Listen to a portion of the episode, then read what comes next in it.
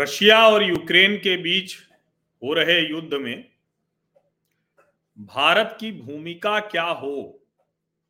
इसको लेकर एक नए किस्म की बहस शुरू हो गई। और एक चर्चा तो ये अभी शुरू हो गई कि देखिए, प्रधानमंत्री नरेंद्र मोदी भी आखिरकार जवाहरलाल नेहरू की ही नीति पर चल पड़े हैं। यानी गुट निरपेक्ष नीति पर। नॉन अलाइन मूवमेंट जो था उस पे अब सवाल यह है कि ये जो नॉन अलाइनमेंट होता है, यानी किसी के साथ नहीं, क्या ये नीति आज के समय में कारगर है क्या? क्या ये होनी भी चाहिए क्या?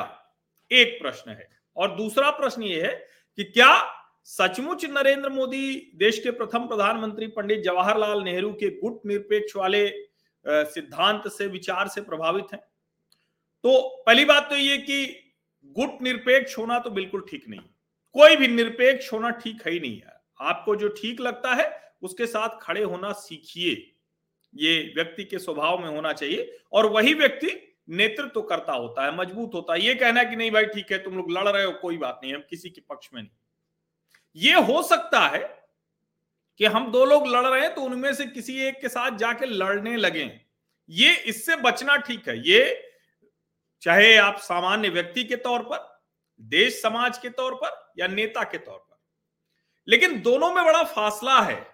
यानी दो लोग लड़ रहे हैं और उसमें यह कहना कि नहीं, हम बिल्कुल कोई राय नहीं रखते, हम किसी के साथ खड़े नहीं होंगे। और दूसरा, हम लड़ने नहीं जा रहे हैं, लेकिन जो सच है वो बात हम कहेंगे। तो दोनों का बड़ा फ़र्क है। तो इसीलिए गुट निरपेक्ष नीति जो थी जवाहरलाल नेहरू की, वो प्रधानमंत्री पंडित जो पंडित जवाहरलाल नेहरू की थी, उसको प्रधानमंत्री नरेंद्र मोदी लागू कर रहे हैं। ये मुझे लगता है कि जो भी राजनीतिक विश्लेषक या पत्रकार या नेता इसको ऐसे देख रहे हैं, वो गलत तरीके से देख रहे हैं। अब उसमें दो कोशिश हो रही। एक कोशिश ये भी हो रही कि देखिए, आखिरकार तो वहीं आ गए। नेहरू जी की ही नीति पर आ गए। आज कांग्रेस के नेता मनीष तिवारी का भी एक बयान आया है, अभी थोड़ी देर पहले। और उन्होंने कहा कि ये जो इंडिया नॉन अलाइंड मूवमेंट था, ये नीति धीरे धीरे खत्म हो गई। और उन्नीस के बाद तो बिल्कुल नहीं। लेकिन अगर आज का भारत फिर से उसी वाली नीति पर जाए तो ये बहुत बड़ी गलती होगी। उसके आगे भी उन्होंने कहा कि रूस हमारे समय बहुत खराब समय में खड़ा रहा है, हमारा दोस्त है, लेकिन अगर कोई दोस्त भी गलती करे तो हमें उसे सुधारना होगा। और ये बहुत अच्छे से समझाना होगा और हमें एक तरफ़ खड़े होना होगा जो डेमोक्रेसी के साथ तानाशाही के विरुद्ध भारत को अपना पक्ष चुनना होगा। अगर ये बात कहें तो सिद्धांत तौर पर एक भी शब्द मनीष तिवारी ने गलत नहीं इस्तेमाल किया। ठीक बात है, आज के समय में गुट निरपेक्ष नीति का उस नॉन अलाइन मूवमेंट का कोई मतलब अस्तित्व ही नहीं है, कोई अस्तित्व तो होना भी नहीं चाहिए, किसी भी तरह से वो काम भी नहीं करेगा। लेकिन ये जब हम कहते हैं कि रूस हमारा दोस्त है और अगर वो गलती कर रहा है तो उसको बताना है, चेताना है। जब हम ये कह रहे हैं कि हमें लोकतंत्र के साथ खड़े होना है, तानाशाही के साथ नहीं खड़े होना है, जब हम ये कह रहे हैं कि हमें एक पक्ष चुनना है तो जरा आप ध्यान से देखना होगा। भारत ने बहुत स्पष्ट तौर पर कहा, जो कहा वो मैं आपको पढ़ के सुनाऊं तो ज़्यादा ठीक रहेगा। क्योंकि ज़ाहिर है, अगर हम उसे पढ़ेंगे, तभी स्पष्टता आ पाएगी कि जो भ्रम है वो मनीष तिवारी के मन में है, या मनीष तिवारी इस वक्त वो काम कर रहे हैं, जिसको हम बार बार कहते हैं कि कैसे ये आगे बढ़ेगा, क्या, किस तरह से देखा जाएगा। जब कोई इतिहास याद करेगा तो कैसे देखेगा कि भारत की सरकार ने किस तरह का व्यवहार किया? अब इसमें ज़ाहिर है, एक बड़ी स्पष्ट सी बात है कि भारत की सरकार किसी भी युद्ध के साथ नहीं है। किसी भी युद्ध के साथ मतलब किसी भी युद्ध के साथ नहीं है। तो क्या कहा है भारत ने? इसको समझने के लिए यूएनएससी में जो रेजोल्यूशन आया अमेरिका और उनके साथी देशों की तरफ़ से, उस पर भारत के जो परमानेंट रिप्रेजेंटेटिव हैं, यानी स्थायी प्रतिनिधि के तौर पर जो हमारे अंबेसडर टी एस तिरुमूर्ति वो वहाँ हैं, उन्होंने क्या कहा है, उसको सुनिए। India is deeply disturbed by the recent turn of developments in Ukraine we urge that all efforts are made for the immediate cessation of violence and hostility ठीक यही शब्द जो प्रधानमंत्री नरेंद्र मोदी ने सीधे पुतिन से भी कहा। No solution can ever be arrived at at the cost of human lives लोगों की जान की कीमत पर कोई समाधान नहीं हो सकता है। We are also deeply concern about the welfare and security of the Indian community including a large number of Indian students in Ukraine contemporary global order has been built by, on the UN Charter, international law, and respect for the sovereignty and territorial integrity of states. All member states need to honor these principles in finding a constructive way, forward.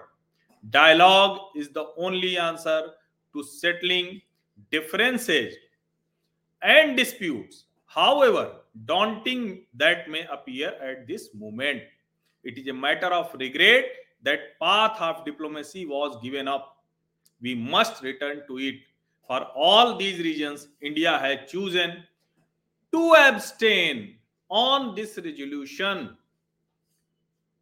हमें जब दिख रहा है साफ़ साफ़ कि गलती एक की नहीं है हमें जब साफ़ साफ़ दिख रहा है कि गलती दोनों की है तो फिर आप मुझे बताइए कि कैसे किसी एक के साथ लड़ने के लिए खड़े हुआ जाए। और रूस और यूक्रेन के मामले में उसी तरह की स्थिति है। और इसलिए किसी भी कीमत पर भारत को आज की नीति के लिहाज से जवाहरलाल नेहरू की गुट निरपेक्ष नीति की तरह देखना, ये राजनय को समझने की भूल करना होगा। और ये ऐसा नहीं है कि कोई, मैंने कहा ना कि जब आपको भारत का स्टैंड समझना है, उसका रुख समझना है तो आपको यूनाइटेड नेशंस में भारत ने क्या कहा? वो सुनना चाहिए। दाएँ बाएँ की बात सुनने से काम नहीं होगा। डिटेल्ड पॉइंट्स बताया है, बहुत साफ़ साफ़ बताया है कि क्यों एब्सटेन कर रहे हैं, क्यों वोट नहीं दे रहे हैं।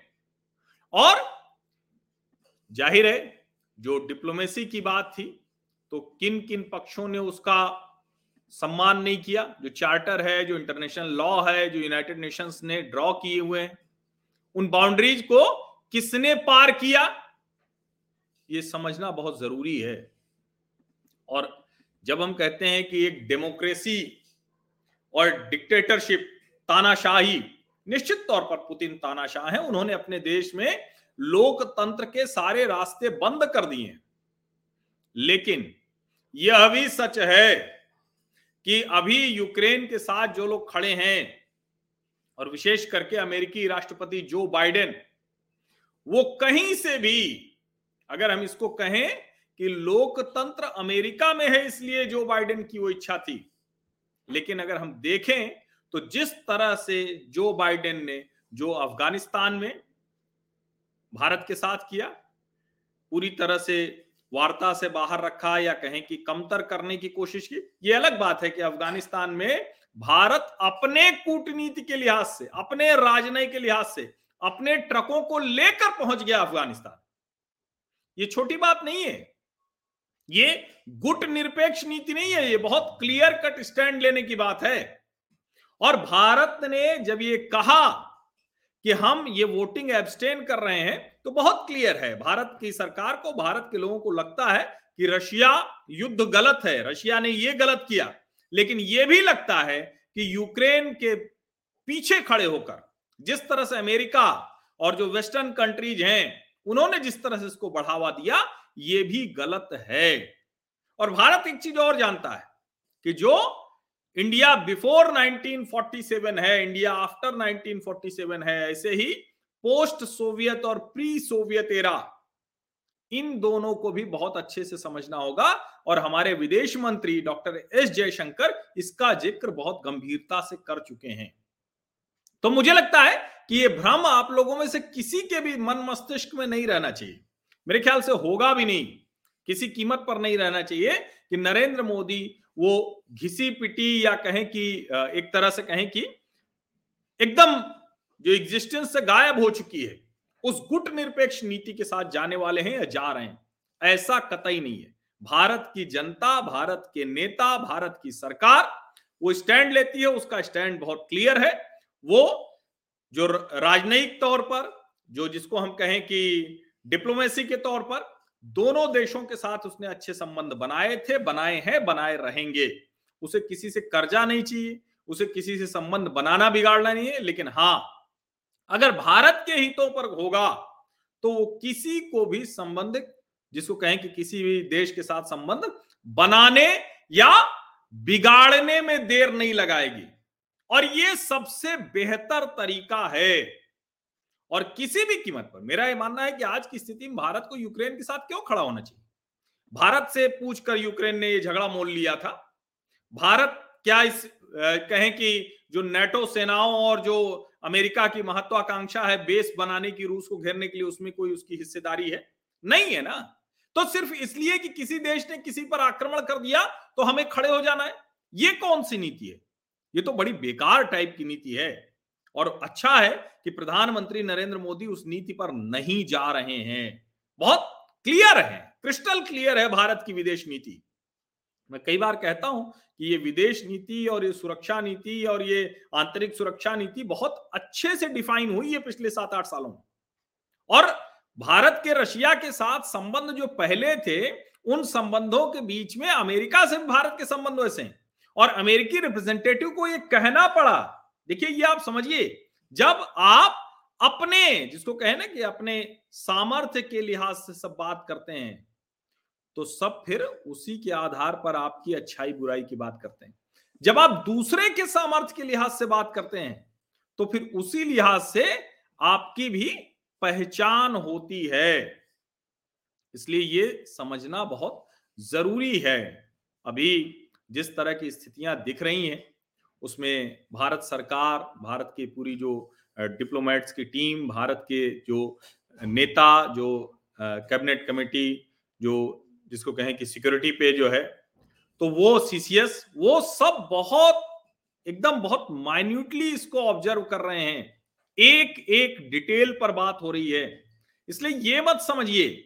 और देखिए, अगर ऐसा होता कि इसको लेकर दूसरे देशों के मन में अब ज़ाहिर है, अमेरिका दबाव बनाएगा, यूरोप के लोग दबाव बनाएँगे, लेकिन ये भी तो सच है ना। उन सबको पता है कि भारत कहीं से भी, उसने किसी के हित के खिलाफ तो जाकर कोई काम किया नहीं है। लेकिन यह भी नहीं हो सकता ना कि अमेरिका के चक्कर में वो रशिया से लड़ाई लड़ने लगे। ये नहीं हो सकता है। और ये होना भी नहीं चाहिए किसी भी कीमत पर। अच्छा देश, मज़बूत देश, अच्छी विदेश नीति वाला देश कौन? वो जो अपने हितों के लिहाज से फैसले ले सके, फैसले लेता हुआ दिखे। अच्छा वो देश नहीं है कि जो फैसले लेते हुए किसी और देश के लिहाज से दिखे। ये एक बेसिक सा डिफरेंस है, इसको हमें लगता है बहुत अच्छे से समझना चाहिए। अगर इतना समझ लेंगे तो यकीन मानिए कि जो हम बार बार ये कहते हैं कि क्या ऐसा कुछ हो रहा है क्या कि भारत धीरे धीरे फिर से नेहरू जी वाली नीति पर जा रहा है तो मुझे लगता है कि बहुत अच्छे से ये बात समझ में आ जाएगी। ये ऐसा है नहीं इस बात को समझने की ज़रूरत है। और इसीलिए जो चाहे अमेरिका हो, चाहे रशिया हो, चाहे चाइना हो, ये सारे के सारे बहुत अच्छे से समझ रहे हैं। और देखिए, भारत तो कई बार, कई मंचों पर जो अलग अलग इश्यूज़ होते हैं, उस पर पाकिस्तान के साथ भी खड़ा दिखता है। कई इश्यूज़ पर, जैसे यही रशिया यूक्रेन वॉर की स्थिति है तो इसमें बिल्कुल चाइना के साथ खड़ा दिख रहा है, क्योंकि इंडिया, चाइना और यूएई तीनों एब्सटेन कर गए हैं। तो मुझे लगता है कि भारत गुट निरपेक्ष होने की कोशिश कर रहा है, ऐसा तो कतई नहीं है। ये समझना बहुत ज़रूरी है, और यूक्रेन के फाइनेंस फॉरेन मिनिस्टर के साथ खुद डॉक्टर एस जयशंकर भी बातचीत कर चुके हैं, कर रहे हैं। तो इसलिए ऐसा नहीं है कि हम कोई भी एक चीज़ छोड़कर और दूसरी तरफ़ बढ़ जा रहे हैं। ये बहुत अच्छे से समझा जाना चाहिए। आप सभी का बहुत बहुत धन्यवाद इस चर्चा में शामिल होने के लिए। और यकीन मानिए, हमारी जो नीति है, वो हाल के वर्षों में सबसे शानदार रही है। सबसे बड़ी बात खुद को स्पष्टता है ना? तो इसलिए फिर फैसले लेने में, कदम रखने में कोई दिक्कत नहीं। जब आपको ये है कि ये करें, कि ये करें अच्छा वो, उसको बुरा लग जाएगा, ये डर जाएगा हम लोग भी तो अपने जीवन में देखते हैं ना, कि जब एकदम निर्णय लेते वक्त हम स्थिर चित्त हैं, कोई दिक्कत नहीं होती। और जब हमें पता है कि अरे नहीं अच्छा इनका ख्याल, उनका ध्यान तो पचास तरह की चीज़ें चलती हैं। हम ना फैसले ले पाते हैं, हम ना आगे बढ़ पाते हैं, हम ना कोई छाप छोड़ पाते हैं। कोई इम्प्रिंट किसी के दिमाग में हमारा नहीं होता। भारत उस कंफ्यूज स्टेट ऑफ़ माइंड से बाहर निकल चुका है। एक लाइन की बात है। आप सभी का बहुत बहुत धन्यवाद इस चर्चा में शामिल होने के लिए।